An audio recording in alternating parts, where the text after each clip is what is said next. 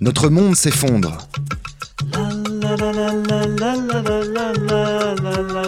Les chroniques de la petite blanc.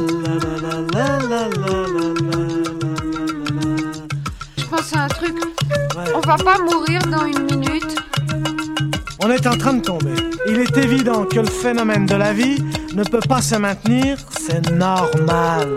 Tu comprends? Ouais, ouais. Notre monde s'effondre, mais petit, c'est joli.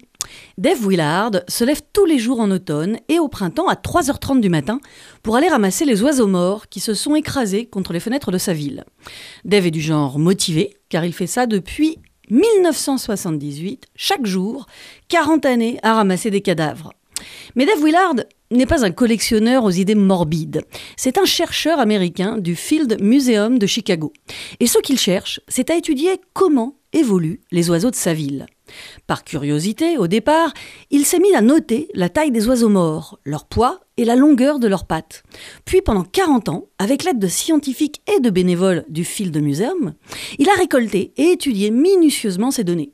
C'est ainsi que les chercheurs ont découvert que la taille des oiseaux diminuait et selon les chercheurs, cela serait lié au changement climatique. Au fur et à mesure que le climat se réchauffe et selon la température des zones de reproduction, les oiseaux rétrécissent, mais leurs ailes s'allongent. Sur les 70 000 corps de passereaux, tourterelles et autres oiseaux moqueurs qui se sont crachés sur les bâtiments du centre de Chicago, la baisse de la longueur des os des pattes est de 2,5% en 40 ans, tandis que les ailes ont pris 1,3% et ce, quelles que soient les espèces étudiées. 52 espèces en tout, qui sont pourtant très différentes, ont toutes subi les mêmes modifications. La tendance générale s'applique à tous les oiseaux, peu importe leur alimentation ou leurs habitats. En gros, les chercheurs ont analysé que si la température se réchauffe dans les zones de reproduction, la masse des oiseaux baisse. Si au contraire les températures baissaient dans les zones de reproduction, la masse augmenterait à nouveau légèrement. De cela, on peut tirer une conclusion optimiste.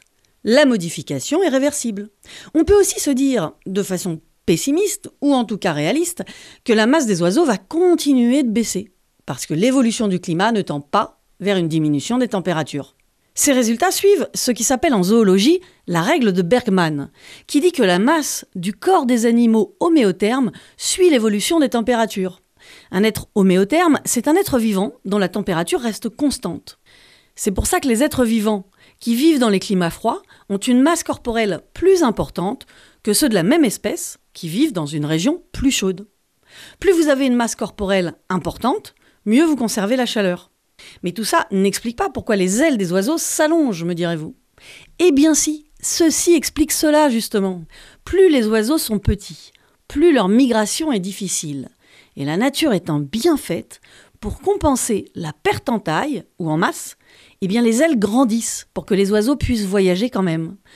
Vu le changement climatique en cours, il est probable que les mêmes évolutions soient observables ailleurs dans le monde pour de nombreuses espèces animales et végétales. Une étude avait d'ailleurs déjà démontré, par exemple, une réduction de la masse corporelle des poissons liée à la température des océans. Alors bien sûr, c'est chouette de savoir que les oiseaux ou les poissons sont capables de résilience et s'adaptent au changement.